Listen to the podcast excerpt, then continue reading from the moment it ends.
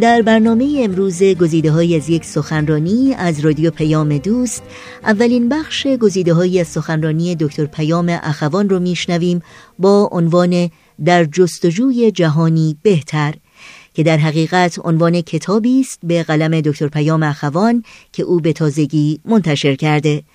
دکتر پیام اخوان، همونطور که حتما آشنایی دارید، حقوقدان برجسته بین المللی، فعال حقوق بشر و استاد دانشگاه هستند و این سخنرانی رو در بیست و هشتمین کنفرانس سالانه انجمن دوستداران فرهنگ ایرانی ایراد کردند. با هم بشنوید.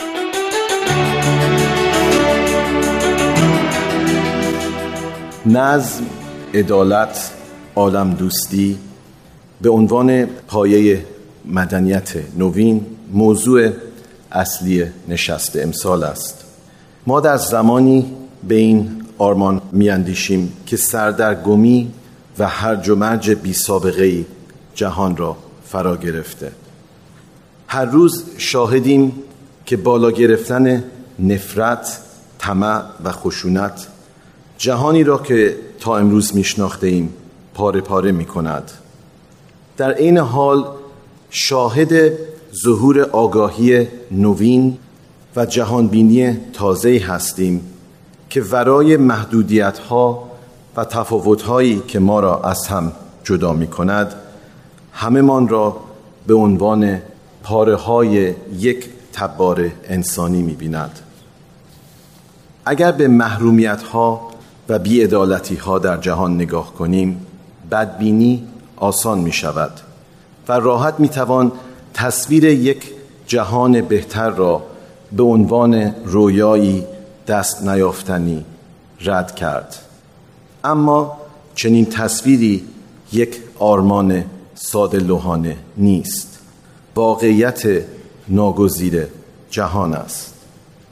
امروز جامعه انسانی مجموعه‌ای به هم پیوسته و جدایی ناپذیر از ساکنان یک خانه مشترک است.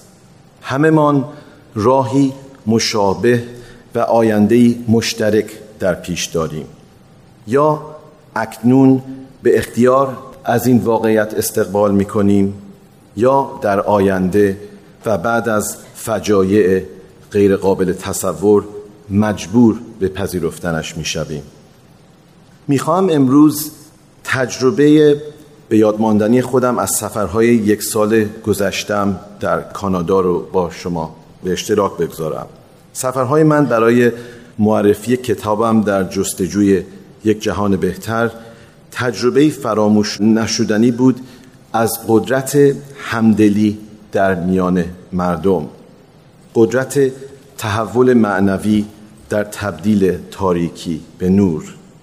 در سال دو هزار و شانزده از طرف شبکه رادیو و تلویزیون ملی کانادا سی بی سی تلفن غیر منتظری به من شد.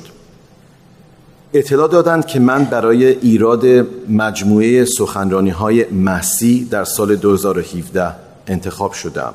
این سخنرانی‌ها مشهورترین سخنرانی‌های عمومی در کانادا است که در پنج قسمت و در پنج جای کشور ایراد و برای میلیون‌ها نفر پخش و بعداً به صورت کتاب نیز منتشر می شود. از زمان شروع این سخنرانی‌های سالانه در هزار و نهصد و شصت و یک تا امروز، کسانی مثل مارتین لوتر کینگ و شخصیت‌های سرشناس دیگری این سخنرانی‌ها را ایراد کردند. من خودم را ابداً شایسته این افتخار نمی‌دانستم، اما آنچه بیش از همه در گزینش من از میان نامزدهای متعدد و شایسته این عنوان اهمیت داشت، دلیل آنها برای انتخاب من بود. مطلع شدم که اعضای هیئت گزینش تحت تأثیر سخنرانی‌های قبلیم در مورد آزار بهائیان در ایران قرار گرفتند. با اینکه مختار بودم در هر زمینه‌ای که خودم مایل باشم سخنرانی کنم، اما مرا تشویق کردند به داستان‌های شجاعت و فداکاری بهائیان و اینکه چطور این قصه ها هویت کاری من در زمینه حقوق بشر را شکل داده بپردازم. حس کردم مسئولیت بسیار سنگینی بر عهدم گذاشته شده.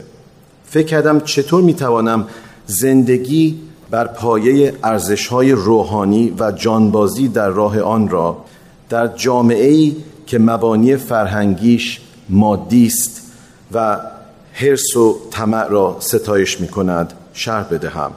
چطور میتوانم قدرت روح و ژرف اندیشی را در فلسفه زندگی که خودخواهی و سطحی بودن را جشن می‌گیرد بیان کنم و به خصوص چطور میتوانم فداکاری شهدا و ارتباط آن با شرایط جهان را شرح بدهم.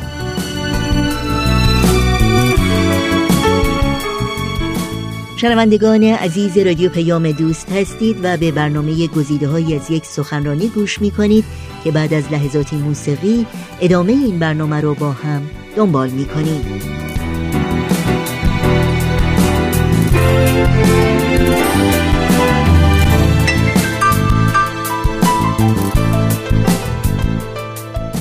از خودم میپرسیدم کجای کار جهان غلط است؟ آیا نداشتن تئوریای درست روشنفکری علت آن است؟ یا نبود آرمانهای درست سیاسی؟ یا فقدان فناوری درست؟ حاصل فکرم این بود که مشکل اصلی ما بی‌تفاوتی، فساد و ریاکاری است. میخواهیم ادعا کنیم که آدم‌های با فضیلتی هستیم و تظاهر کنیم به حال دیگران اهمیت می‌دهیم، اما بدون اینکه حاضر باشیم ذره‌ای از آسایش زندگی خودمان را فدا کنیم. پیشرفت با حرف به دست نمی‌آید. فقط وقتی رنج‌های بشری ما را عمیقاً متأثر کرده باشد می‌توانیم دنیا را بهتر کنیم، چون در آن جایگاه است که به قابلیت‌های خودمان برای عدالت و همدلی برای دیگر انسان‌ها واقف می‌شویم و فقط در آن موقعیت است که وجدانمان را از خواب غفلتش بیدار می‌کنیم. ما فراموش می‌کنیم که پشت هر فردی که رنج می‌برد، هر کسی که گرسنه و درمانده است و آزار می‌بیند، یک اسم، یک پدر و مادر، یک خواهر و برادر، یک دوست و همکار و یک دنیا عواطف و روابطی که تجربه جهانی انسانی بودن را تعریف می کند پنهان شده. به همین خاطر تصمیم گرفتم قصه بگویم، قصه آدم‌هایی که زندگی مرا سخت تحت تأثیر قرار دادند، کسانی که مرا به قابلیت ایستادگی خودمان در برابر ستم واقف کردند. تصمیم گرفتم آن قصه ها را به زمینه بزرگتر جریان‌های تاریخی و سیاسی که فکر می‌کنیم از زندگی روزمره ما به کلی دور هستند، اما در واقع بازتاب انتخاب‌های ما به عنوان فرد، خانواده، اجتماع و ملت هستند، پیوند بدهم. با داستان مونا محمود نژاد، دختر شانزده ساله همسن خودم از شیراز شروع کردم که در تابستان سال هزار و نهصد و هشتاد و سه همراه با چندین زن بهایی دیگر تنها به دلیل اعتقادات دینیشان به دار آویخته شدند.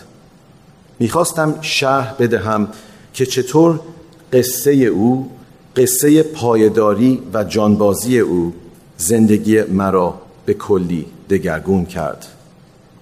نه سالم بود که ما برای اولین بار به تورنتو رفتیم.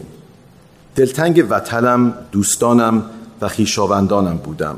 دنیا را از چشم یک کودک می دیدم. نمی فهمیدم چرا باید زندگی فوق‌العاده مان را بگذاریم و به سرزمینی سرد در آن سوی دنیا بیاییم.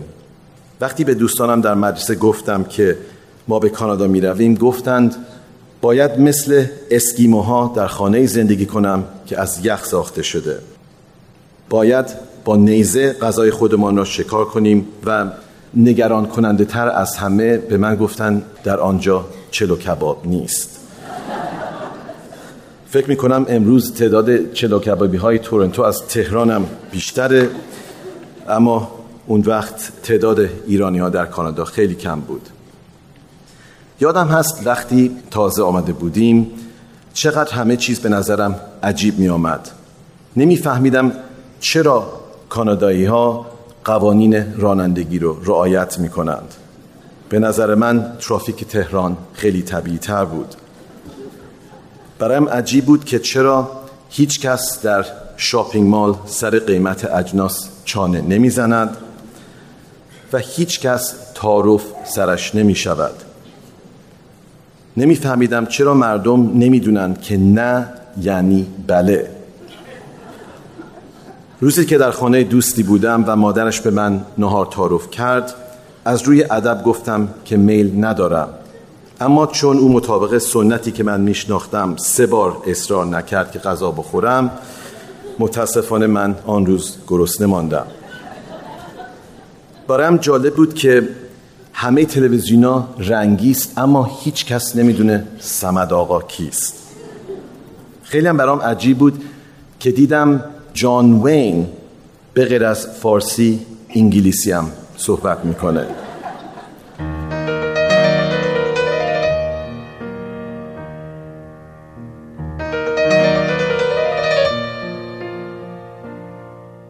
و برای شنیدن بخش بعدی گزیده‌های از سخنرانی دکتر پیام اخوان در پیام دوست هفته آینده، همین روز و همین ساعت با رادیو پیام دوست همراه باشید.